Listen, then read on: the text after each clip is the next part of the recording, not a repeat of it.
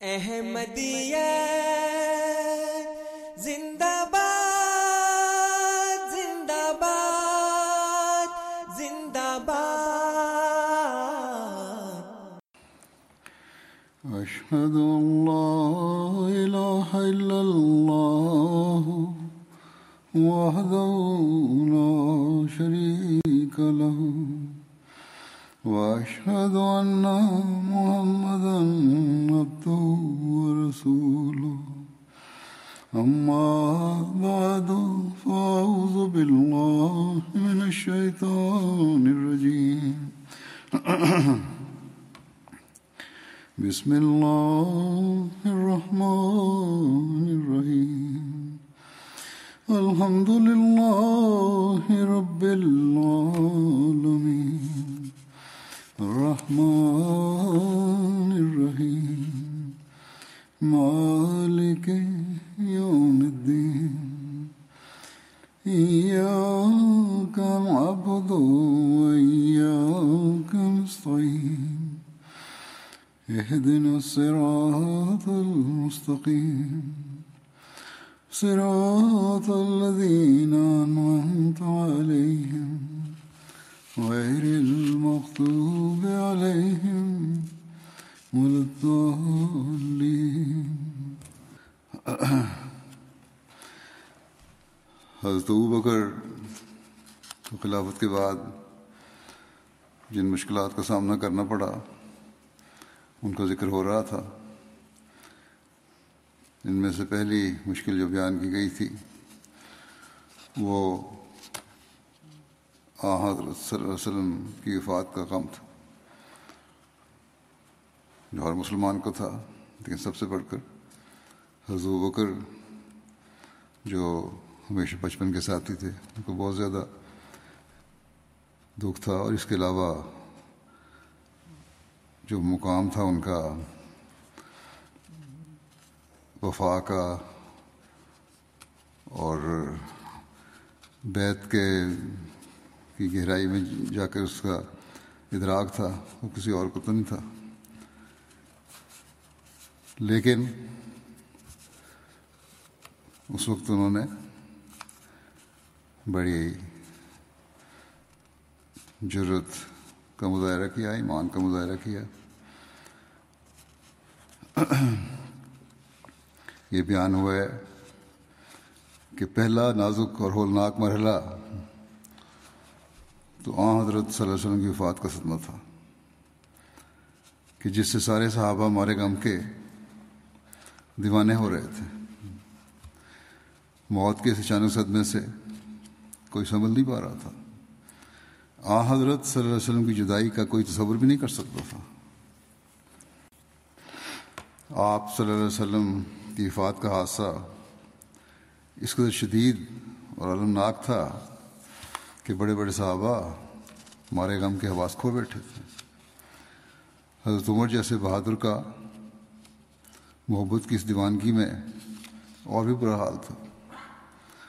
وہ تلوار لے کر کھڑے ہو گئے کہ اگر کسی نے یہ کہا کہ محمد صلی اللہ علیہ وسلم وفات پا گئے ہیں، تو میں اس کا سر تن سے جدا کر دوں گا۔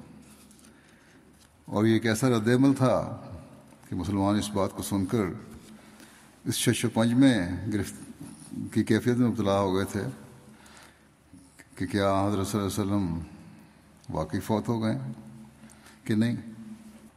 اور قریب تھا کہ یہ اشاک نبی اکرم صلی اللہ علیہ وسلم کی محبت میں توحید کے بنیادی سب کو بھولتے ہوئے یہ کہنے لگ جاتے کہ نہیں، آ حضرت صلی اللہ علیہ وسلم کبھی فوت نہیں ہو سکتے اور نہ ہی فوت ہوئے ہیں۔ اس وقت حضرت بکر صدیق مسجد نبی تشریف لائے اور وہاں جمع شدہ سب لوگوں کو مخاطب کرتے ہوئے فرمایا اے لوگو من کا نام ان کو یابود و محمدن فعن محمد قدمات ومن کا نام ان کو یابود اللہ فعن اللہ لا يموت جو شخص محمد رسول اللہ صلی اللہ علیہ وسلم کی بات کرتا تھا وہ سن لے کہ محمد صلی اللہ علیہ وسلم فوت ہو چکے ہیں۔ اور جو کوئی شخص اللہ تعالیٰ کی محبت کرتا تھا، وہ خوش ہو جائے کہ اللہ تعالیٰ زندہ ہے اور کبھی فوت نہیں ہوگا۔ باوجود بے انتہا محبت کے جو آمد رسول سے آپ کو تھی، اس کا کوئی مقابلہ ہی نہیں تھا، لیکن توحید کا درس آپ نے دیا۔ پھر فرمایا وہ ماں محمد اللہ رسول۔ قد خلط من قبل رسول افایم ماتا او قدلن کلب تم اللہ قابقم کہ محمد صلی اللہ علیہ وسلم صرف اللہ کے ایک رسول تھے، اور آپ سے پہلے جتنے رسول گزرے ہیں، سب فوت ہو چکے ہیں۔ پھر آپ کیوں نہ فوت ہوں گے؟ اگر آپ فوت ہو جائیں گے یا قتل کیے جائیں گے، تو کیا تم اپنی ایڑیوں کے بل پھر جاؤ گے؟ اور اسلام کو چھوڑ دو گے؟ اس طرح حضرت بکر نے کمال، ہمت اور حکمت سے اس وقت غم کی اس کیفیت میں صحابہ کی ڈھارس بندھائی اور غم کے مارے ان اشاق کے دلوں پر مرہم لگانے کا سبب بنے اور دوسری طرف توحید کی لرستی ہوئی عمارت کو سنبھال، سنبھالا دیا۔ حضرت مسیم علیہ السلۃ والسلام کے ارشاد کے مطابق آپ فرماتے ہیں کہ پھر وہ خیالات جو آ حضرت صلی اللہ علیہ وسلم کی زندگی کے بارے میں بعض صحابہ کے دل میں پیدا ہو گئے تھے، ایک عام جلسے میں قرآن شریف کی آیت کا حوالہ دے کر ان تمام خیالات کو دور کر دیا اور ساتھ ہی اس غلط خیال کی بھی بےخونی کر دی کہ جو حضرت مسیح کی حیات کی نسبت احادیث نویہ میں پوری غور نہ کرنے کی وجہ سے بعض کے دلوں میں پایا جاتا تھا۔ دوسرا بڑا کام جو جب صدمہ جب پہنچا اور اس کو کس طرح آپ نے اس کو پر قابو پایا، اس کو اور یا انجام دیا، دوسرا بڑا کام وہ ہے انتخاب خلافت کے وقت امت مسلمہ کو اتفاق کی لڑی میں، اتحاد کی لڑی میں پرونا۔ نبی اکرم صلی اللہ علیہ وسلم کی وفات کے بعد جو ایک دوسرا ممکنہ خدشہ پیدا ہوا، وہ ثقیفہ بنو ساعدہ میں انصار کا جمع اجتماع تھا۔ جہاں ابتدا میں تو گویا یوں لگتا تھا کہ انصار کسی طور سے بھی مہاجرین میں سے کسی کو اپنا امیر یا خلیفہ تسلیم کرنے کو تیار نہ ہوں گے۔ اور مہاجرین انصار میں سے کسی کو خلیفہ بنانے پر تیار نہ ہوں گے۔ اور قریب تھا کہ اختلافی تقریروں سے بڑھ کر بات تلواروں تک جا پہنچ جا پہنچے گی کہ اس نازک موقع پر حضرت بکر صدیق، رضی اللہ عنہ کی زبان میں اللہ تعالیٰ نے وہ تاثیر پیدا کی اور دوسری طرف لوگوں کے دلوں کو حضرت بکر کی طرف مائل کیا کہ یہ سارا انتشار و اختلاف ایک بار پھر محبت و اتحاد میں تبدیل ہو گیا۔ جیسا کہ حضرت اقدس مسیم علیہ السلام فرماتے ہیں اور جس طرح بنی اسرائیل حضرت موسیٰ کی وفات کے بعد یوشا بن نون کی باتوں کے شنوا ہو گئے اور کوئی اختلاف نہ کیا اور سب نے اپنی اطاعت ظاہر کی، یہی واقعہ حضرت بکر رضی اللہ عنہ کو پیش آیا اور سب نے آ حضرت صلی اللہ علیہ وسلم کی جدائی میں آنسو بہا کر دلی رغبت سے حضرت ابو بکر کی خلافت کو قبول کیا۔ تیسرا اہم بات جس کو اور ایسا فتنہ جس کو سنبھالنا بڑا ضروری تھا۔ حضرت بکر نے اس کو کس طرح سے انجام دیا؟ اور وہ بات تھی لشکر اسامہ کی روانگی۔ رسول اللہ صلی اللہ علیہ وسلم نے یہ لشکر شام کی سرحد پر رومیوں سے جنگ کے لیے تیار کیا تھا۔ جنگ موتا اور غزوہ تبوک کے بعد آپ صلی اللہ علیہ وسلم کو خدشہ تھا، پیدا ہوا۔ کہ کہیں اسلام اور مسیحیت کے بڑھتے ہوئے اختلاف اور یہود کی فتنہ انگیزی کے باعث اہل روم عرب پر حملہ نہ کر دیں۔ جنگ موتا میں حضرت زید، حضرت جعفر، حضرت عبداللہ بن روا مسلمانوں کے تین امیر یکے بعد دیگر شہید ہوئے۔ موتا جو ہے وہ ایک شہر ہے جو اردن کے مشرق میں ایک زرخیز زمین میں واقع ہے۔ بہرحال اس بارے میں حضرت انس روایت کرتے ہیں۔ کہ نبی کریم صلی اللہ علیہ وسلم نے لوگوں کو حضرت زید اور حضرت جعفر اور حضرت عبداللہ بن روا کی موت کی خبر دی۔ بیشتر اس کے کہ لوگوں کے پاس اس سے متعلق کوئی خبر آئی۔ آپ صلی اللہ علیہ وسلم نے فرمایا، زید نے جھنڈا لیا اور وہ شہید ہوا۔ پھر جعفر نے پکڑا اور وہ بھی شہید ہو گئے۔ پھر ابن رواحہ نے جھنڈے کو پکڑا اور وہ بھی شہید ہو گئے۔ اور آپ کی آنکھیں آنسو بہا رہی تھیں۔ آخر اللہ کی تلواروں میں سے، پھر آپ نے فرمایا کہ آخر اللہ کی تلواروں میں سے ایک تلوار یعنی خالد بن ولید نے جھنڈا لیا، یہاں تک کہ اللہ نے اسے ان مخالفین پر فتح دی۔ اس کے بعد آپ صلی اللہ علیہ وسلم بنفس نفیس مسلمانوں کو ہمراہ لے کر جانب تبوک روانہ ہوئے، لیکن دشمن کو میدان میں نکل کر مسلمانوں کا مقابلہ کرنے کی ضرورت نہ ہوئی۔ اور اس نے شام کے اندرونی علاقوں میں گھس کر مسلمانوں کے حملوں سے محفوظ ہونے میں اپنی خیریت سمجھی۔ ان غزوات کے باعث مسلمانوں کے متعلق رومیوں کے ارادے بہت خطرناک ہو گئے اور انہوں نے عرب کی سرحد پر پیش قدمی کرنے کی تیاریاں شروع کر دیں۔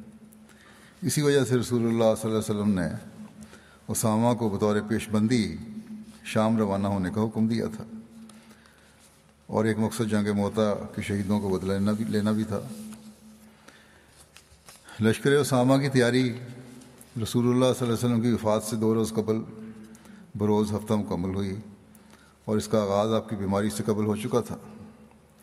آپ صلی اللہ علیہ وسلم نے ماہ سفر کے آخر میں رومیوں سے جنگ کی تیاری کا حکم دیا۔ حضرت عثمانہ کو حضرت اسامہ کو بلایا اور فرمایا، اپنے والد کی شہادت گاہ کی طرف روانہ ہو جاؤ اور انہیں گھوڑوں سے روند ڈالو۔ میں نے تم کو اس لشکر کا امیر مقرر کیا ہے۔ ایک اور روایت میں آتا ہے کہ نبی کریم صلی اللہ علیہ وسلم نے فرمایا بلقا اور داروم کو گھوڑوں کے ذریعے سے رون ڈالو۔ یعنی یہ لوگ ایسے ہیں جو جنگ کرنا چاہتے ہیں، ان سے اچھی طرح جنگ کرو۔ بلقا جو ہے، وہ ملک شام میں واقع ایک علاقہ ہے جو دمشق اور وادی القرا کے درمیان ہے۔ داروں مصر جاتے ہوئے فلسطین میں غزہ کے بعد ایک مقام ہے۔ اس کے بارے میں یہ تعارف لکھا ہے۔ بہرحال، ملک شام کے لیے روانگی کا ارشاد کرتے ہوئے آپ نے فرمایا، صبح ہوتے ہی اہل ابنا پر حملہ کرو۔ ابنا بھی ملک شام میں بلکا کی جانب ایک جگہ کا نام ہے۔ اور تیزی کے ساتھ سفر کرو تا ان تک اطلاع پہنچنے سے پہلے پہنچ جاؤ۔ پس اگر اللہ تعالیٰ تمہیں کامیابی عطا کرے، تو وہاں قیام مختصر رکھنا اور اپنے ساتھ راستہ دکھانے والے لے جانا اور مخبروں اور جاسوسوں کو اپنے آگے روانہ کر دو۔ نبی کریم صلی اللہ علیہ وسلم نے حضرت اسامہ کے لیے اپنے ہاتھ سے ایک جھنڈا باندھا۔ پھر کہا، اللہ کے نام کے ساتھ اس کی راہ میں جہاد کرو اور اس سے اس سے جنگ کرو جس نے اللہ کا انکار کیا۔ حضرت اسامہ یہ یعنی حضور صلی اللہ علیہ وسلم کے ہاتھ سے بندھا ہوا جھنڈا لے کر نکلے۔ اور اسے حضرت بریدہ بن حسیب کے سپرد کیا اور جرف مقام پر لشکر کو جمع کیا۔ جرف بھی مدینہ سے تین میل شمال کی جانب کی جگہ ہے۔ بہرحال، مہاجرین اور انصار کے معززین میں سے کوئی شخص بھی باقی نہ بچا، مگر اس کو اس جنگ کے لیے بلا لیا گیا۔ ان میں حضرت ابو بکر، حضرت عمر، حضرت ابو عبیدہ بن جراح، حضرت سعد بن ابی وقاص، حضرت سعید بن زید حضرت قطادہ بن نعمان رضی اللہ عنہ حضرت سلمہ بن اسلم رضی اللہ عنہ سب کی شامل تھے۔ کچھ لوگوں نے باتیں شروع کر دیں اور کہا، یہ لڑکا اولین مہاجرین پر امیر بنایا جا رہا ہے۔ اس بات پر رسول اللہ صلی اللہ علیہ وسلم سخت ناراض ہوئے۔ آپ نے اپنے سر کو ایک رومال سے باندھا ہوا تھا اور آپ ایک چادر اوڑھے ہوئے تھے۔ آپ ممبر پر ممبر پر چڑھے۔ اور اللہ کی حمد و ثناء بیان کی کی۔ پھر فرمایا، اے لوگو، تم میں سے بعض کی گفتگو اسامہ کو امیر بنانے کے متعلق مجھے پہنچی ہے۔ اگر میرے اسامہ کو امیر بنانے پر تم نے اعتراض کیا ہے، تو اس سے پہلے اس کے باپ کو میرے امیر مقرر کرنے پر بھی تم اعتراض کر چکے ہو۔ خدا کی قسم، وہ عمارت کے لائق تھا اور اس کے بعد اس کا بیٹا بھی عمارت کے لائق ہے۔ وہ ان لوگوں میں سے تھا جو مجھے سب سے زیادہ محبوب ہیں۔ اور یقیناً یہ دونوں ایسے ہیں کہ ان کے بارے میں ہر قسم کی نیکی اور بھلائی کا خیال کیا جا سکتا ہے۔ بس اس یعنی اسامہ کے لیے خیر کی نصیحت پکڑو، کیونکہ یہ تم میں سے بہترین لوگوں میں سے ہے۔ یہ دس ربیع الاول اور ہفتے کا دن تھا یعنی حضرت صلی اللہ علیہ وسلم کی وفات سے دو دن قبل کی بات ہے۔ وہ مسلمان جو حضرت اسامہ کے ساتھ روانہ ہو رہے تھے، وہ رسول اللہ صلی اللہ علیہ وسلم کو ودا کر کے جرف کے مقام پر لش مقام پر لشکر میں شامل ہونے کے لیے چلے چلے گئے۔ رسول اللہ صلی اللہ علیہ وسلم کی بیماری بڑھ گئی، لیکن آپ تاکید فرماتے رہے کہ لشکر اسامہ کو بھیجو۔ اتوار کے دن رسول اللہ صلی اللہ علیہ وسلم کا درد اور زیادہ ہو گیا۔ حضرت اسامہ لشکر میں سے واپس آئے۔ تو آپ صلی اللہ علیہ وسلم بے ہوشی کی حالت میں تھے۔ اس روز لوگوں نے آپ کو دوا پلائی تھی۔ حضرت اسامہ نے سر جھکا کر رسول اللہ صلی اللہ علیہ وسلم کو بوسہ دیا۔ آپ بول نہیں سکتے تھے۔ لیکن آپ صلی اللہ علیہ وسلم اپنے دونوں ہاتھ آسمان کی طرف اٹھاتے اور حضرت اسامہ کے سر پر رکھ دیتے۔ حضرت اسامہ کہتے ہیں کہ میں نے سمجھ لیا کہ آپ میرے لیے دعا کر رہے ہیں۔ حضرت اسامہ لشکر کی طرف واپس آ گئے۔ حضرت اسامہ سوموار کو دوبارہ رسول اللہ صلی اللہ علیہ وسلم کے پاس آئے تو آپ کو افاقہ ہو گیا تھا۔ آپ نے اسامہ سے فرمایا کہ اللہ تعالیٰ کی برکت سے روانہ ہو جاؤ۔ حضرت اسامہ آ حضرت صلی اللہ علیہ وسلم سے رخصت ہو کر اپنے لشکر کی طرف روانہ ہوئے اور لوگوں کو چلنے کا حکم دیا۔ آپ نے ابھی کوچ کا ارادہ ہی کیا تھا کہ ان کی والدہ حضرت ام ایمن کی طرف سے ایک شخص یہ پیغام لے کر آیا۔ کہ آ حضرت صلی اللہ علیہ وسلم کا آخری وقت دکھائی دے رہا تھا۔ اس پر حضرت اسامہ رسول اللہ صلی اللہ علیہ وسلم کے پاس حاضر ہوئے اور حضرت عمر اور حضرت عبیدہ بھی ان کے ساتھ تھے اور آپ پر نظر کی خیالت تھی بارہ ربیع الاول کو پیر کے دن سورج ڈھلنے کے بعد آپ صلی اللہ علیہ وسلم نے وفات پائی، جس کی وجہ سے مسلمانوں کا لشکر جرف مقام سے مدینہ واپس آ گیا۔ اور حضرت بریدہ بن حسیب حضرت اسامہ کا جھنڈا لے کر آئے اور رسول اللہ صلی اللہ علیہ وسلم کے دروازے پر کاٹ دیا۔ ایک روایت کے مطابق جب حضرت اسامہ کا لشکر ذی خوشب میں تھا تو رسول اللہ صلی اللہ علیہ وسلم کی وفات ہو گئی۔ یہ بھی جگہ جو ہے ذی خوشب یہ مدینہ سے شام کے راستے پر ایک وادی کا نام ہے۔ بہرحال جب حضرت ابوبکر کی بیعت کر لی گئی تو حضرت ابوبکر رضی تعالیٰ عنہ نے حضرت بریدہ بن حسیب کو حکم دیا کہ جھنڈا لے کر اسامہ کے گھر جاؤ کہ وہ اپنے مقصد کے لیے روانہ ہوں۔ حضرت بریدہ جھنڈا، جھنڈے کو لشکر کی جگہ پہلی جگہ پر لے آئے۔ اس لشکر کی تعداد تین ہزار بیان کی جاتی ہے۔ اور ایک دوسری روایت کے مطابق حضرت عثمانہ اسامہ بن زید کو سات سو آدمیوں کے ساتھ شام کی طرف بھیجا گیا۔ ایک روایت میں آتا ہے کہ رسول اللہ صلی اللہ علیہ وسلم کی وفات کے دوسرے روز حضرت بکر نے منادی کرا دی کہ اسامہ کی مہم پائے تکمیل کو پہنچے گی۔ اسامہ کے لشمر سے کوئی شخص بھی مدینہ میں باقی نہ رہے۔ مگر یہ کہ وہ سب جرف میں ان کے لشکر سے جا ملیں آ حضرت صلی اللہ علیہ وسلم کی وفات کے بعد تمام عرب میں خواہ کوئی عام تھا یا خاص۔ تقریباً ہر قبیلے میں فتنہ اعتداد پھیل چکا تھا۔ اور ان میں نفاق ظاہر ہو گیا تھا۔ اور اس وقت یہود و نصارہ نے اپنی گردنیں اٹھا اٹھا کر دیکھنا شروع کر دیا تھا۔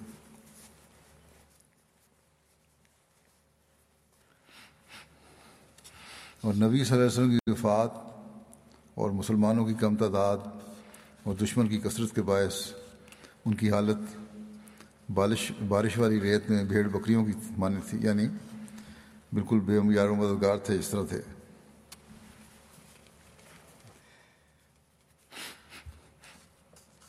اس پر لوگوں نے ابو بکر سے کہا کہ یہ لوگ صرف اسامہ کے لشکر کو ہی مسلمانوں کا لشکر سمجھتے ہیں اور جیسا کہ آپ دیکھ رہے ہیں، عربوں نے آپ سے بغاوت کر دی ہے۔ بس مناسب نہیں کہ آپ مسلمانوں کی اس جماعت کو اپنے سے الگ کر لیں یعنی اسامہ کے لشکر کو بھیجیں۔ اس پر حضرت بکر نے فرمایا، قسم ہے اس ذات کی جس کے ہاتھ میں میری جان ہے۔ اگر مجھے یقین ہو کہ درندے مجھے نوچ کھائیں گے۔ تو بھی میں اسامہ کے لشکر کے بارے میں رسول اللہ کے جاری فرمودہ فیصلے کو نافذ کر کے رہوں گا۔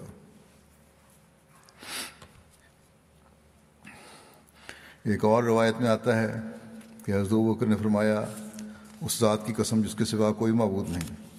اگر رسول اللہ صلی اللہ علیہ وسلم کی ازواج مطالعات کے پاؤں کتے گھسیٹتے پھریں، میں پھر بھی اس لشکر کو جسے رسول اللہ صلی اللہ علیہ وسلم نے بھیجا ہے واپس نہیں بلاؤں گا اور نہ میں اس جھنڈے کو کھولوں گا جسے رسول اللہ صلی اللہ علیہ وسلم نے باندھا ہے۔ حضرت مسلم بیان فرماتے ہیں اس بارے میں کہ جب رسول اللہ صلی اللہ علیہ وسلم وفات پا گئے تو سارا عرب مرتد ہو گیا اور حضرت عمر اور حضرت علی جیسے بہادر انسان بھی اس فتنے کو دیکھ کر گھبرا گئے۔ رسول کریم صلی اللہ علیہ وسلم نے اپنی وفات کے قریب ایک لشکر روم علاقے علاقے میں حملہ کرنے کے لیے تیار کیا تھا اور حضرت اسامہ کو اس کا افسر مقرر کیا تھا۔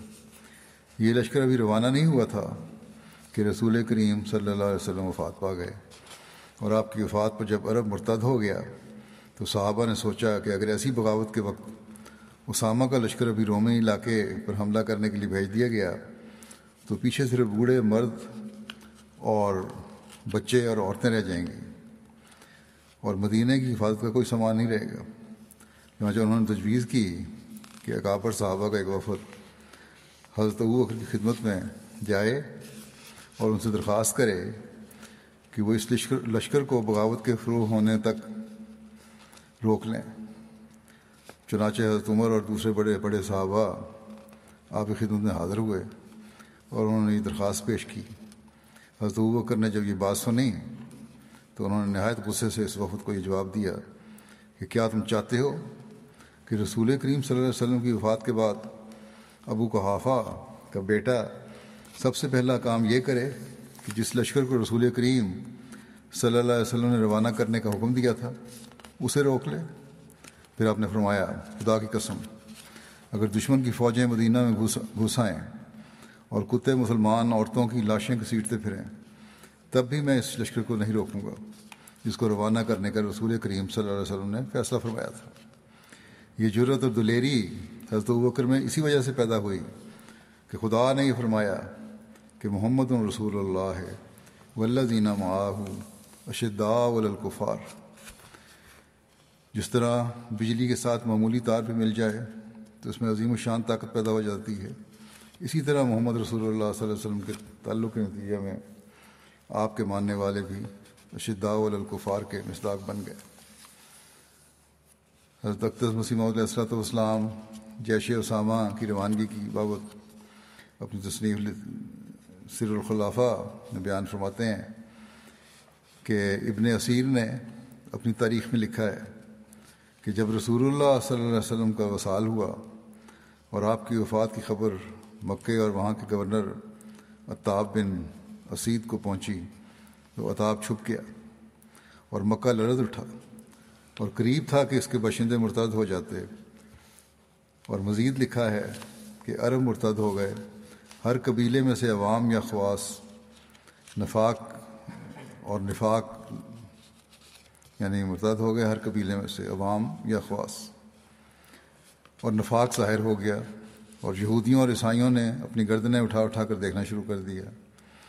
اور مسلمانوں کی اپنی نبی کی وفات کی وجہ سے نیز اپنی قلت اور دشمنوں کی کثرت کے باعث ایسی حالت ہو گئی تھی جیسی بارش والی ریت میں بھیڑ بکریوں کی ہوتی ہے۔ بارش والی رات میں بھیڑ بکریوں کی ہوتی ہے۔ اس پر لوگوں نے ابو بکر سے کہا کہ لوگ صرف اسامہ کے لشکر کو ہی مسلمانوں کا لشکر سمجھتے ہیں۔ اور جیسا کہ آپ دیکھ رہے ہیں، عربوں نے آپ سے بغاوت کر دی ہے۔ بس مناسب نہیں کہ آپ مسلمانوں کی اس جماعت کو اپنے سے الگ کر لیں۔ اس پر حضرت ابو بکر نے فرمایا، اس ذات کی قسم جسے قبضہ قدرت میں میری جان ہے، اگر مجھے اس بات کا یقین بھی ہو جائے کہ درندے مجھے اچک لیں گے، تب بھی میں رسول اللہ صلی اللہ علیہ وسلم کے حکم کے مطابق اسامہ کے لشکر کو ضرور بھیجوں گا۔ جو فیصلہ رسول اللہ صلی اللہ علیہ وسلم نے فرمایا ہے، میں اسے منسوخ نہیں کر سکتا۔ الغرض آپ نے آج رسوم کے حکم کو کما حقوق قائم رکھا اور نافذ فرمایا اور جو صحابہ حضرت اسامہ کے لشکر میں شامل تھے، انہیں واپس لشکر میں شامل ہونے کا ارشاد فرمایا۔ آپ نے فرمایا کہ ہر وہ شخص جو پہلے اسامہ کے لشکر میں شامل تھا اور اسے رسول اللہ صلی اللہ علیہ وسلم نے اس میں شامل ہونے کا ارشاد فرمایا تھا، وہ ہرگز پیچھے نہ رہے اور نہ ہی میں اسے پیچھے رہنے کی اجازت دوں گا۔ اسے خواب پیدل جانا بھی جانا پڑے، وہ ضرور ساتھ جائے گا، تو کوئی ایک بھی اس سے پیچھے نہ رہا۔ بہرحال لشکر ایک بار پھر تیار ہو گیا۔ بعض صاحبہ نے حالات کی نزاکت کے باعث پھر مشورہ دیا کہ فی الحال اس لشکر کو روک لیا جائے۔ ایک روایت کے مطابق حضرت اسامہ نے حضرت عمر سے کہا کہ آپ حضرت عمر کے پاس جا کر ان سے کہیں کہ وہ لشکر کی روانگی کا حکم منسوخ کر دیں۔ تاکہ ہم مرتدین کے خلاف نبرد آزما ہوں اور خلیفہ رسول اور حرم رسول اور مسلمانوں کو مشرقین کے حملوں سے محفوظ رکھیں۔ حضرت اسامہ کے لشکر میں شامل کچھ انصار نے حضرت عمر سے یہ بھی کہا کہ خلیفہ رسول اللہ صلی اللہ علیہ وسلم، حضرت بکر، اگر لشکر کو روانہ کرنے پر ہی مصر ہوں تو انہیں ہماری طرف سے یہ پیغام دیں اور یہ مطالبہ کریں کہ وہ کسی ایسے شخص کو لشکر کا سردار مقرر کر دیں جو عمر میں اسامہ سے بڑا ہو۔ حضرت عمر، حضرت اسامہ کے کہنے پر حضرت بکر کی خدمت میں حاضر ہوئے اور انہوں نے بتایا جو حضرت اسامہ نے کہا تھا۔ اس پر حضرت بکر نے فرمایا کہ اگر کتے اور بھیڑیے بھی مجھے نوچ کر کھائیں تو میں اسی طرح اس فیصلے کو نافذ کروں گا جیسا کہ رسول اللہ صلی اللہ علیہ وسلم نے حکم فرمایا تھا۔ اور میں اس فیصلے کو تبدیل نہیں کروں گا جو فیصلہ رسول اللہ صلی اللہ علیہ وسلم نے فرمایا تھا۔ اگر ان بستیوں میں میرے سوا کوئی ایک بھی باقی نہ بچا، تب بھی میں اس فیصلے کو نافذ کر کے رہوں گا۔ پھر حضرت عمر نے کہا کہ انصار کسی ایسے شخص کو امیر کے طور پر چاہتے ہیں جو اسامہ سے عمر میں بڑا ہو۔ اس پر حضرت عمر کھڑے ہوئے اور آپ بیٹھے ہوئے تھے۔ حضرت عمر کی داڑھی سے پکڑا اور کہا، اے ابن خطاب، تیری ماں تجھے کھوئے۔ رسول اللہ صلی اللہ علیہ وسلم نے اسے امیر مقرر کیا ہے اور تم مجھے کہتے ہو کہ میں اسے عمارت سے ہٹا دوں۔ حضرت عمر لوگوں کی طرف واپس پہنچے۔ تو لوگوں نے آپ سے کہا کہ کیا بنا؟ تو حضرت عمر نے اس سے کہا، چلے جاؤ، تمہاری مائیں تمہیں سب کھوئیں۔ تمہیں کھوئیں۔ یعنی برا بلا کا ان کو، پسند ناپسندی کا اظہار کیا کہ آج تمہاری وجہ سے رسول اللہ صلی اللہ علیہ وسلم کے خلیفہ کی طرف سے مجھے کوئی بھلائی نہیں ملی۔ یعنی انہوں نے بہت برا بنایا میری باتوں کو۔ جب حضرت بکر کے حکم کے مطابق جیش اسامہ جیش اسامہ جرف کے مقام پر اکٹھا ہو گیا، تو حضرت بکر وہاں خود تشریف لے گئے اور آپ نے وہاں جا کر لشکر کا جائزہ لیا اور اس کو ترتیب دی۔ روانگی کے وقت کا منظر بھی بہت حیرت انگیز تھا۔ اس وقت حضرت اسامہ سوار تھے جبکہ حضرت بکر پیدل چل رہے تھے۔ حضرت اسامہ نے عرض کیا، اے رسول اللہ صلی اللہ علیہ وسلم کے خلیفہ، یا تو آپ سوار ہو جائے یا پھر میں بھی نیچے اترتا ہوں۔ اس پر حضرت بکر نے فرمایا، بخدا، نہ ہی تم نیچے اترو گے اور نہ ہی میں سوار ہوں گا۔ اور مجھے کیا ہے کہ میں اپنے دونوں پیر اللہ کی راہ میں ایک گھڑی کے لیے گرد آلود نہ کر لوں۔ کیونکہ غزبہ میں شامل ہونے والا جب کوئی قدم اٹھاتا ہے تو اس کے لیے اس کے بدلے میں سات سو نیکیاں لکھی جاتی ہیں۔ اور اس کو سات سو درجے بلند بلندی دی جاتی ہے اور اس کی سات سو برائیاں ختم کی جاتی ہیں۔ پھر حضرت بکر نے حضرت اسامہ سے کہا، اگر آپ مناسب سمجھیں تو حضرت عمر کو میرے کاموں میں معاونت کے لیے چھوڑ دیں۔ تو حضرت اسامہ نے اجازت دے دی۔ اس کے بعد حضرت عمر جب بھی حضرت اسامہ سے ملتے، یہاں تک کہ خلیفہ منتخب ہونے کے بعد بھی،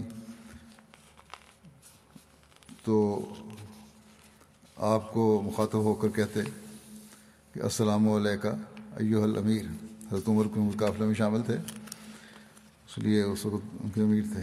تو حضرت عمر یہ کہا کرتے تھے کہ اے امیر، السلام علیکم۔ حضرت اسامہ کہتے ہیں، حضرت اسامہ جواب دیا کرتے تھے، غفر اللہ لکا یا امیر المومنین۔ کہ اے امیر المومنین، اللہ تعالیٰ آپ سے مخلوط کا سلوک فرمائے۔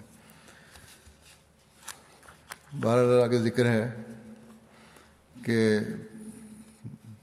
سب سے آخر پر لشکر کو خطاب فرماتے ہوئے تو وہ کر صدیق نے فرمایا کہ میں تم کو دس باتوں کی نصیحت کرتا ہوں۔ تم خیانت نہ کرنا اور مال غنیمت سے چوری نہ کرنا، تم بد عہدی نہ کرنا اور مسئلہ نہ کرنا یعنی کسی کے ناک کان نہ کاٹنا، آنکھیں نہ نکالنا، چہرہ نہ بگاڑنا اور کسی چھوٹے بچے کو قتل نہ کرنا اور نہ کسی بوڑھے کو اور نہ ہی کسی عورت کو اور نہ کھجور کے درخت کاٹنا اور نہ اس کو جلانا اور نہ کسی پھلدار درخت کو کاٹنا، نہ تم کسی بکری، گائے اور اونٹ کو ذبح کرنا سوائے کھانے کے لیے۔ اور تم کچھ ایسے لوگوں کے پاس سے گزرو گے جنہوں نے اپنے آپ کو گرجوں میں وقف کر رکھا ہے۔ بس تم انہیں ان کی حالت پر چھوڑ دینا۔ یعنی راہب جتنے ہیں ان کو کچھ نہیں کہنا۔ عیسائی پادری راہب اور تم ایسے لوگوں کے پاس جاؤ گے جو تمہیں مختلف قسم کے کھانے برتنوں میں پیش کریں گے، تم ان پر اللہ کا نام لے کر کھانا۔ یہ نہیں کہ اگر انہوں نے نام کھانا پیش کیا تو کھاؤ نہ کہہ رہا میں اللہ بسم اللہ پڑھ کے کھا لینا۔ اور تمہیں ایسے لوگ ملیں گے جو اپنے سر کے بال درمیان سے صاف کیے ہوں گے اور چاروں طرف پٹیوں کی مانت بال چھوڑے ہوں گے۔ تو تلوار سے ان کی خبر لینا۔ یہ لوگ جو ہیں، اس بارے میں مختلف روایتیں ہیں۔ یہ آتا ہے کہ عیسائیوں کا ایک گروہ ایسا تھا جو راہ تو نہیں تھے، لیکن مذہبی لیڈر ہوتے تھے۔ اور وہ مسلمانوں کے خلاف جنگ کے لیے بھڑکاتے رہتے تھے اور حصہ بھی لیتے تھے جنگ میں۔ اس لیے آپ نے یہ تو فرمایا کہ جو راہب ہیں، جو گرجوں کے اندر ہیں، ان کو کچھ نہیں کہنا، ان سے نہیں لڑنا۔ لیکن ایسے لوگ اور ان لوگوں کے پیچھے چلنے والے جو لوگ ہیں ان سے بہرحال جنگ کرنی ہے، کیونکہ یہ لوگ جنگ کرنے والے بھی ہیں اور جنگ کے لیے بھڑکانے والے بھی ہیں۔ فرمایا کہ اللہ کے نام سے روانہ ہو جاؤ۔ اللہ تمہیں ہر قسم کے زخم سے اور ہر قسم کی بیماری اور تعاون سے محفوظ رکھے۔ پھر حضرت بکر نے اسامہ سے فرمایا کہ رسول اللہ صلی اللہ علیہ وسلم نے جو تمہیں کرنے کا حکم دیا تھا، وہ سب کچھ کرنا۔ رسول اللہ صلی اللہ علیہ وسلم کے حکام کی بجاوری میں کسی قسم کی کوتاہی نہ کرنا۔ اس کے بعد حضرت بکر، حضرت عمر کو ساتھ لے کر مدینہ تشریف لے آئے۔ حضرت بکر نے اسامہ بن زید کے لشکر کو ربیع الاول گیارہ ہجری کے آخری، آخر میں روانہ فرمایا۔ اور ایک روایت کے مطابق انہیں یکم ربیع الثانی گیارہ ہجری کو روانہ فرمایا۔ حضرت اسامہ بیس راتوں کا سفر طے کر کے اہل ابنا کے پاس پہنچے اور ان پر اچانک حملہ کر دیا۔ اور مسلمانوں کا شعار یا منصور امت یا منصور و امت تھا یعنی اے منصور مار دو یعنی جو بھی مقابلہ کرنے آیا ہے، اسے مارو، جو ان کے سامنے آیا اسے قتل کر دیا اور جس پر قابو پا لیا، اسے قید، قیدی بنا لیا حضرت اسامہ نے ان کے میدانوں میں اپنے گھوڑ سواروں کو گشت کرایا۔ اس روز جو کچھ انہیں مالی غنیمت ملا، اسے سنبھالنے میں مصروف رہے۔ حضرت اسامہ اپنے والد کے صبح نامی گھوڑے پر سوار تھے اور انہوں نے حملہ کر کے اپنے والد کے قاتل کو بھی قتل کر دیا۔ جب شام ہو گئی تو حضرت اسامہ نے لوگوں کو کوچ کا حکم دیا اور اپنی رفتار تیز کر دی۔ آپ نو راتوں میں وادی القرا پہنچ گئے اور آپ نے خوشخبری دینے والوں کو مدینہ روانہ کیا کہ وہ لشکر کی سلامتی کی خبر دے۔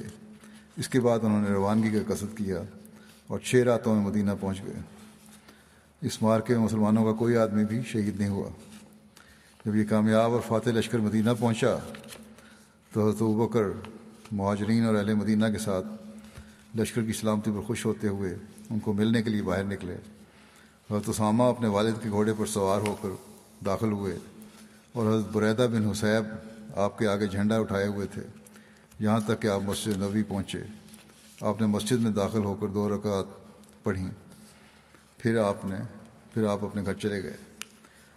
متفرق روایات کے مطابق یہ لشکر چالیس سے لے کر ستر روز تک باہر رہنے کے بعد مدینہ واپس پہنچا تھا۔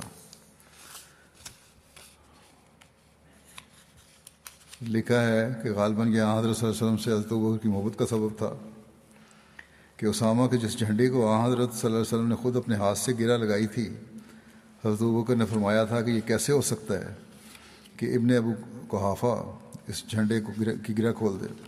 جو نبی اکرم صلی اللہ علیہ وسلم نے خود اپنے ہاتھ سے لگائی۔ چنانچہ لشکر اسامہ کی واپسی پر اس جھنڈے کی گرا نہ کھولی گئی اور وہ جھنڈا بعد میں بھی حضرت اسامہ کے گھر میں ہی رہا۔ یہاں تک کہ حضرت اسامہ کی وفات ہو گئی۔ لشکر اسامہ کے اثرات کے بارے میں لکھا ہے کہ اس کے لشکر کے بہت ہی اہم اور دور اثرات ظاہر ہوئے۔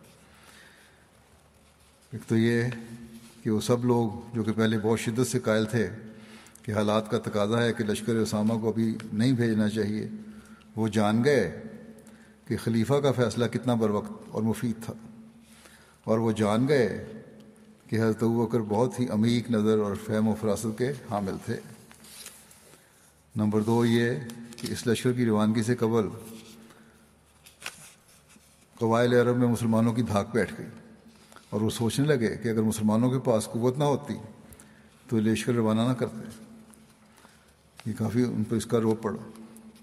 تیسری بات یہ کہ عرب کی سرحدوں پر نظریں لگائے غیر ملکی قوتیں خاص طور پر رومیوں پر مسلمانوں کا روپ طاری ہو گیا۔ رومی کہنے لگے، یہ کیسے لوگ ہیں کہ ایک طرف تو ان کا نبی فوت ہو رہا ہے اور پھر بھی یہ ہمارے ملک پر حملہ آور ہو رہے ہیں۔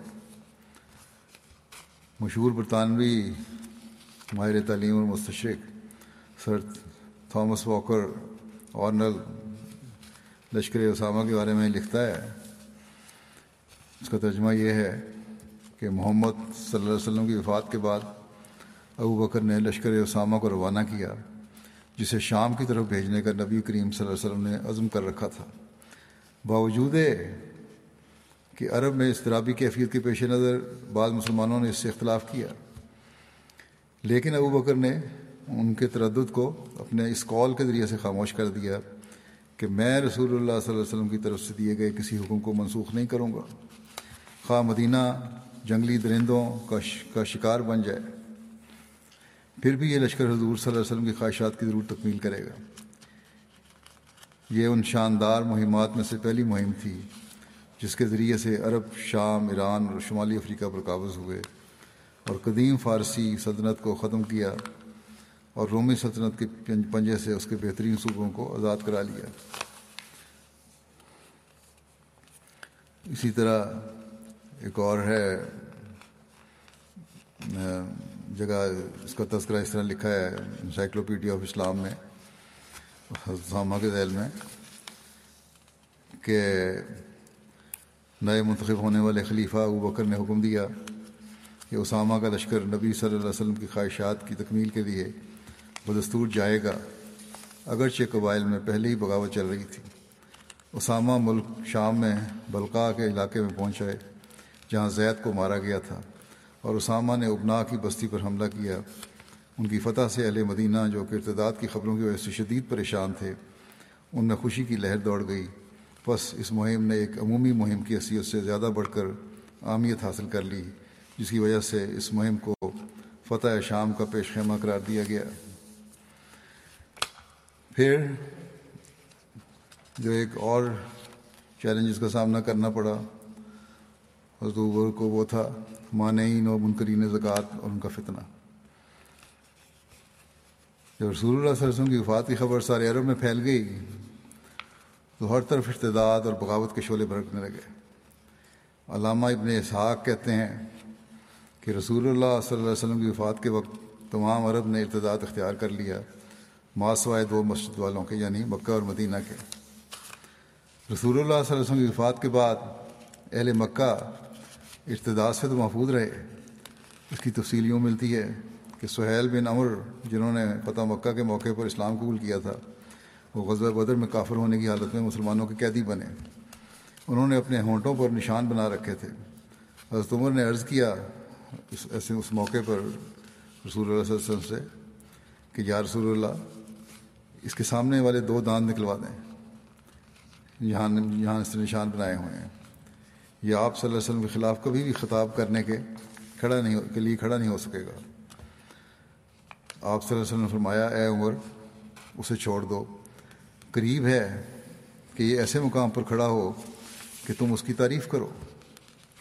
حضرت عمر تو اس کو سزا دلانا چاہتے تھے آن وسلم نے کہا نہیں، کچھ نہیں کہنا ایک موقع آئے گا جب یہ اس مقام پہ کھڑا ہوگا اور ایسی باتیں کرے گا کہ تم تعریف کرو گے اس کی۔ بہرحال وہ کہتے ہیں کہ یہ مقام اس وقت آیا جب رسول اللہ صلی اللہ علیہ وسلم کی وفات ہوئی۔ تو مکے والے متزلزل ہو گئے۔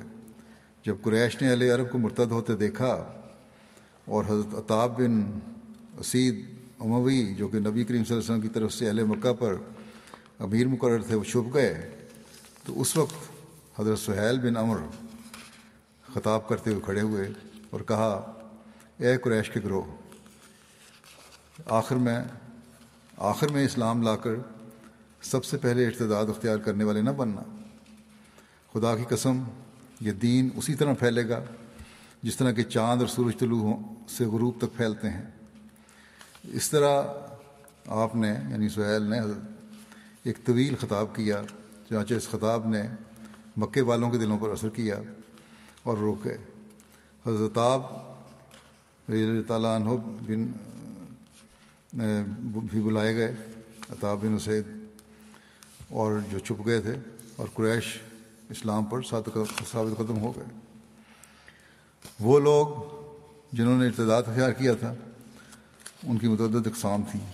ان کا ذکر کرتے ہوئے تو بکر کی سیرت پر ایک لکھنے والے لکھتے ہیں کہ ارتداد کی بھی مختلف شکلیں رہی ہیں۔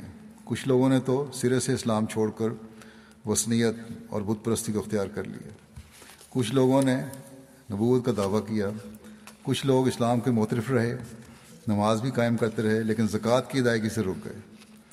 کچھ لوگ رسول اللہ صلی اللہ علیہ وسلم کی وفات سے خوش ہوئے اور جاہلی عادات و اعمال میں لگ گئے۔ کچھ لوگ حیرت و تردد کا شکار ہوئے اور اس انتظار میں لگ گئے کس کو غلبہ ملتا ہے۔ ان تمام شکلوں کی وضاحت سیرت و فقہ کے علماء نے کی ہے۔ امام خطابی کہتے ہیں کہ مرتدین دو طرح کے تھے۔ ایک تو وہ جو دین سے مرتد ہوئے، ملت کو چھوڑا اور کفر کی طرف لوٹ گئے۔ اس فرقے کے دو گروہ تھے۔ ایک گروہ ان لوگوں کا تھا جو مسلمہ کذاب اور اسود انسی پر ایمان لائے۔ ان کی نبوت کی تصدیق کی اور رسول اللہ صلی اللہ علیہ وسلم کی نبوت کا انکار کیا۔ دوسرا گروہ ان لوگوں کا تھا جو دینی اسلام میں مرتد ہوئے۔ شرعی اقام کا انکار کیا۔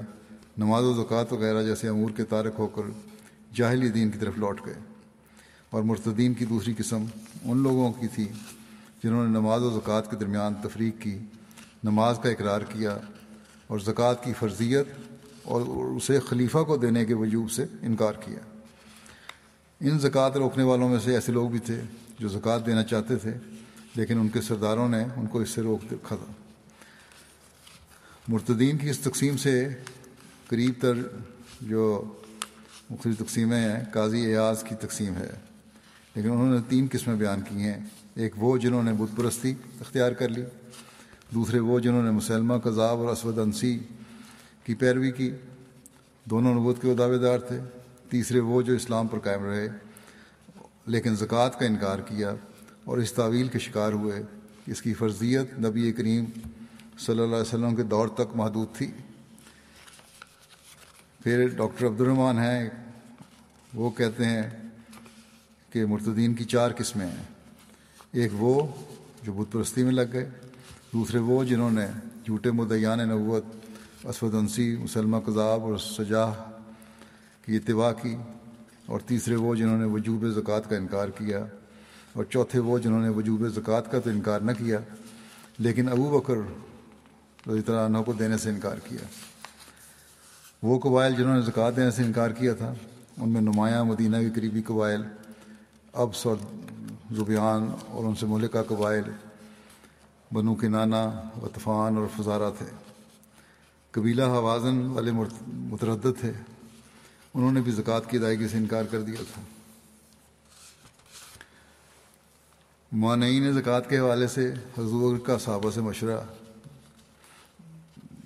طلب کرنے کا ذکر ملتا ہے۔ حضرت بکر نے کبار صحابہ کو جمع کیا کر کے ان سے منکرین زکوٰۃ کے ساتھ جنگ کرنے کے متعلق مشورہ کیا۔ منکرین زکوٰۃ سے جنگ کر رہے ہیں۔ حضرت عمر بن خطاب جو اپنے آپ کو مسلمان کہتے تھے، لیکن زکوٰۃ سے انکاری تھے حضرت عمر بن خطاب اور پیشتر مسلمانوں کی یہ رائے تھی کہ ہمیں اللہ اور اس کے رسول پر ایمان لانے والے لوگوں سے ہرگز لڑنا نہیں چاہیے، بلکہ انہیں ساتھ ملا کر مرتدین کے خلاف مصروف فکار ہونا چاہیے۔ بعض لوگ اس رائے کے مخالف بھی تھے، لیکن ان کی تعداد بہت تھوڑی تھی۔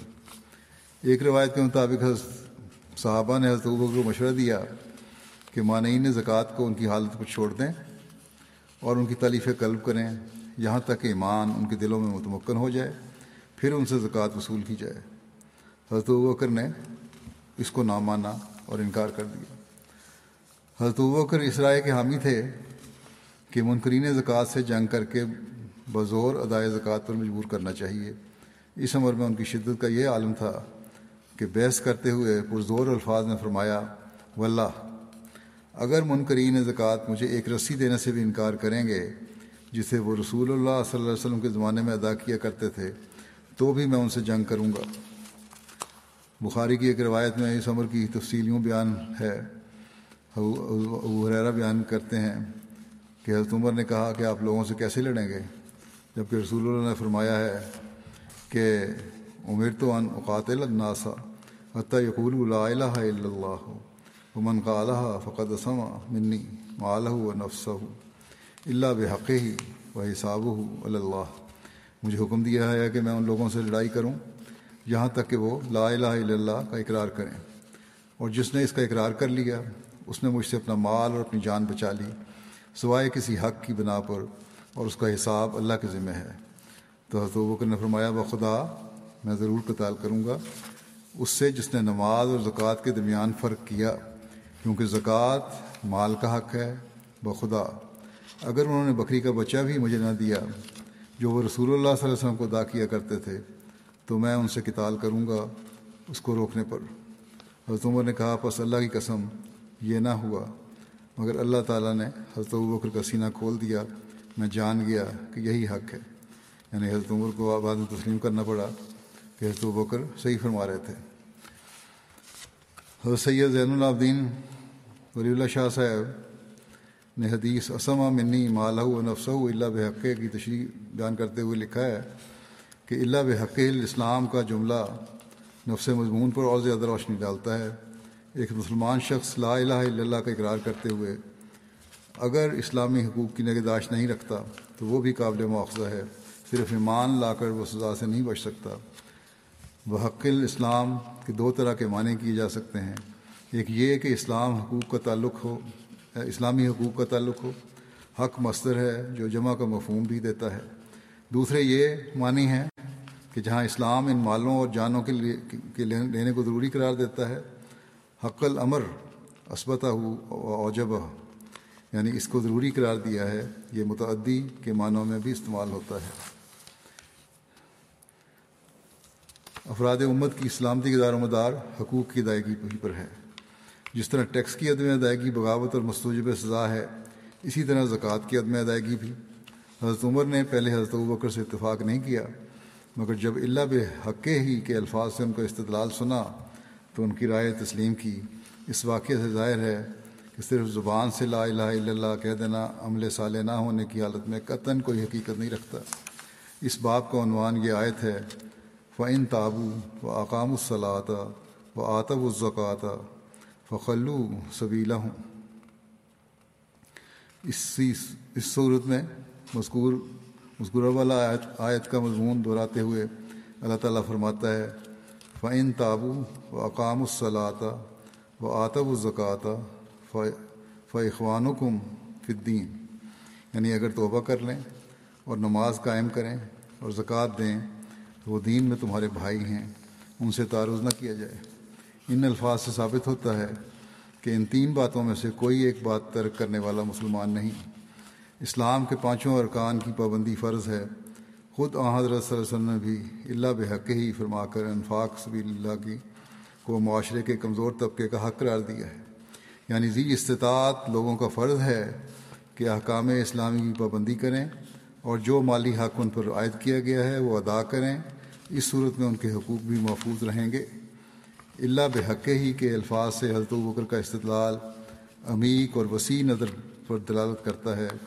حضرت بکر کے نزدیک زکوٰۃ کی عدم ادائیگی بغاوت ہے اور زکوٰۃ نہ دینے والا معاشرہ اسلامیہ کا فرد نہیں رہتا۔ اور یہ کہ اس کی اس بغاوت پر اس سے جنگ کرنا ضروری ہے۔ بے شک اس نے لا اکراہ، اسلام نے لا اکراہ فی الدین، دین میں کوئی جبر نہیں۔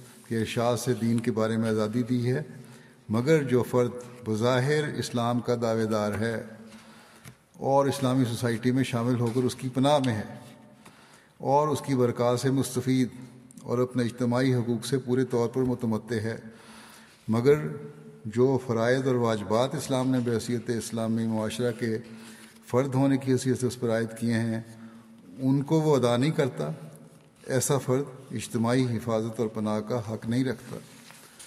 دنیا میں کوئی حکومت بھی قانون شکنی، قانون شکن اور باغی افراد کو برداشت نہیں کرتی۔ اسلامی نظام زکوٰۃ و صدقات کا تعلق دراصل معاشرے سے ہے، نہ کسی ایک فرد سے۔ اس کے نتائج اور اثرات کا تعلق بھی معاشرے ہی سے ہے، فرد سے نہیں۔ ایک روایت کے مطابق، اس موقع پر حضرت عمر نے عرض سے، حضرت عمر نے عرض کیا کہ اے خلیفہ رسول صلی اللہ علیہ وسلم، لوگوں کے ساتھ تلیف قلب اور نرمی کا سلوک کریں۔ اس پر حضرت بکر نے حضرت عمر سے فرمایا، حضرت عمر کو کہ جاہلیت میں تو تم بڑے بہادر تھے اور اسلام میں اب اس طرح بزدلی کا مظاہرہ کر رہے ہو۔ بہرحال، مانعین زکوٰۃ کے رویے سے ان کے ساتھ جنگ اور اس کے کیا نتائج اپنے اور غیروں پر ظاہر ہوئے؟ اس بارے میں انشاءاللہ آئندہ بھی آئندہ بیان ہوگا۔ آج پھر میں جو دنیا کے موجودہ حالات ہیں اس بارے میں کہنا چاہتا ہوں۔ دعا کریں اللہ تعالیٰ دونوں طرف کی حکومتوں کو عقل دے سمجھ دے اور انسانیت کا خون کرنے سے لوگ باز آ جائیں۔ ساتھ ہی یہ جنگ جو ہے، ہمیں مسلمانوں کو بھی سبق لینا چاہیے کہ کس طرح یہ لوگ ایک ہو گئے ہیں، لیکن مسلمان باوجود ایک کلمہ پڑھنے کے کبھی ایک نہیں ہوتے۔ ایک ملک تباہ کیا، عراق تباہ کروایا، سیریا تباہ کرایا، یمن کو تباہی ہو رہی ہے اور غیروں سے کرواتے ہیں اور خود بھی کر رہے ہیں۔ وجہ اس کے کہ ایک ہوں۔ کم از کم یہ گائی کا سبق ہی ان لوگوں سے سیکھ لیں، یہ مسلمان۔ اللہ تعالیٰ مسلم قوم پہ بھی رحم کرے، مسلمانوں پہ بھی رحم کرے، امت مسلموں پر رحم کرے۔ اور یہ اسی صورت میں ہو سکتا ہے جب یہ لوگ زمانے کے امام کو ماننے والے بھی ہوں۔ اور جو اسی مقصد کے لیے اللہ تعالیٰ نے اس زمانے میں بھیجا ہے۔ اللہ تعالیٰ شکل اور سمجھ دے اور ساتھ ہی جہاں یہ اپنی حالت درست کرنے والے ہوں، وہاں دنیا کے لیے دعا بھی کریں اور اپنے وسائل اور ذرائع استعمال کر کے دنیا کو جنگوں سے روکنے والے بھی ہوں۔ نہ کہ خود جنگوں میں شامل ہونے والے۔ نماز کے بعد میں ایک جنازہ غائب بھی پڑھاؤں گا جو سیدہ کیسرا ظفر ہاشمی صاحبہ کا ہے۔ ظفر ظفر اقبال ہاشمی صاحب لاہور کی اہلیہ تھیں۔ جو گزشتہ دنوں وفات پا گئیں۔ نہ اللہ و نہ لہر ہوں مرحوم وسیم علیہ السلام کے صحابی حضرت سید محمد علی بخاری صاحب کی پوتی تھی سید نذیر احمد بخاری صاحب گھر پیدا ہوئیں۔ شادی کے بعد یہ مختلف جگہوں پر جہاں رہیں۔ انیس سو اکسٹھ میں ان کی شادی ہوئی تھی۔ اس کے بعد انیس سو اکاسی میں علامہ اقبال ٹاؤن لاہور شفٹ ہو گئیں۔ وہاں جلجنا کی خدمت کی توفیق ملی اور صدر کے طور پر بھی اور سیکرٹری کے طور پر بھی خدمات انجام دیتی رہیں۔ سولہ سو مسلات کی پابند تھیں۔ دعا گو، ہمدرد، مہمان نواز، صابرہ و شاکرہ بڑی نیک اور مخلص خاتون تھیں۔ خلافت سے بے انتہا محبت اور تعداد کا تعلق تھا۔ مالی تحریکات میں بڑھ چڑھ کر حصہ لیتی چندہ سال کے شروع میں ہی ادا کر دیا کرتی تھیں۔ اللہ کے فضل سے موسیہ تھیں۔ پسمان گان میں میاں کے علاوہ پانچ بیٹے اور ایک بیٹی شامل ہیں۔ ایک بیٹے محمود اقبال ہاشمی صاحب، اسیر رائے مولا ہیں، جو آج کل کیمپ جیل لاہور میں ہیں۔ ان کو جیل سے نکلنے کی اجازت نہیں ملی، لیکن بہرحال یہ نرمی کا سلوک کیا۔ انتظامیہ نے کہ والدہ کی میت کو جیل لے جا کر انہیں والدہ کا آخری دیدار کروا دیا۔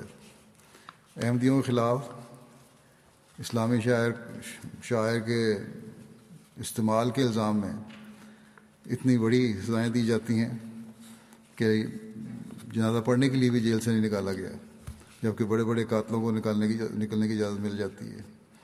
بہرحال اللہ تعالیٰ اس ملک اور حکومتوں کو بھی رحم کرے۔ محمود اقبال صاحب اور ان کے تین ساتھیوں کے خلاف جون دو ہزار انیس میں مقدمہ درج ہوا تھا۔ ان کی ضمانت بھی ہو گئی تھی۔ لیکن پھر دو ہزار اگست دو ہزار اکیس میں ضمانت مسترد ہو گئی اور عدالت نے دوبارہ گرفتار کر لیا گیا، ان کو عدالت نہیں۔ اللہ تعالیٰ ان کی بھی رہائی کے بھی جلد سامان پیدا فرمائے۔ مرحوما کے ایک پوتے عاصم اقبال ہاشمی یہاں یو کے میں مربی سلسلہ ہیں۔ اللہ تعالیٰ ان کو بھی اپنی دادی کی نیکیوں کو عمل کرنے کی توفیق دے، ان کی اولاد کو بھی عمل کرنے کی توفیق دے۔ مرحومہ سے مفرت کا سلوک فرمائے۔ الحمد لله الحمد لله نحمده ونستعينه ونستغفره ونؤمن به ونتوكل عليه ونعوذ بالله من شرور أنفسنا ومن سيئات أعمالنا من يهده الله فلا مضل له، ومن يضلل فلا هادي له. ونشهد ان لا اله الا الله، ونشهد ان محمدا عبده ورسوله. عباد الله رحمكم الله. ان الله يامر بالعدل واللسان وإيتاء ذي القربى وينهى عن الفحشاء والمنكر والبغي يعظكم لعلكم تذكرون اذكروا الله يذكركم ودوه يستجب لكم ولذكر الله أكبر احمدیت زندہ باد زندہ باد زندہ باد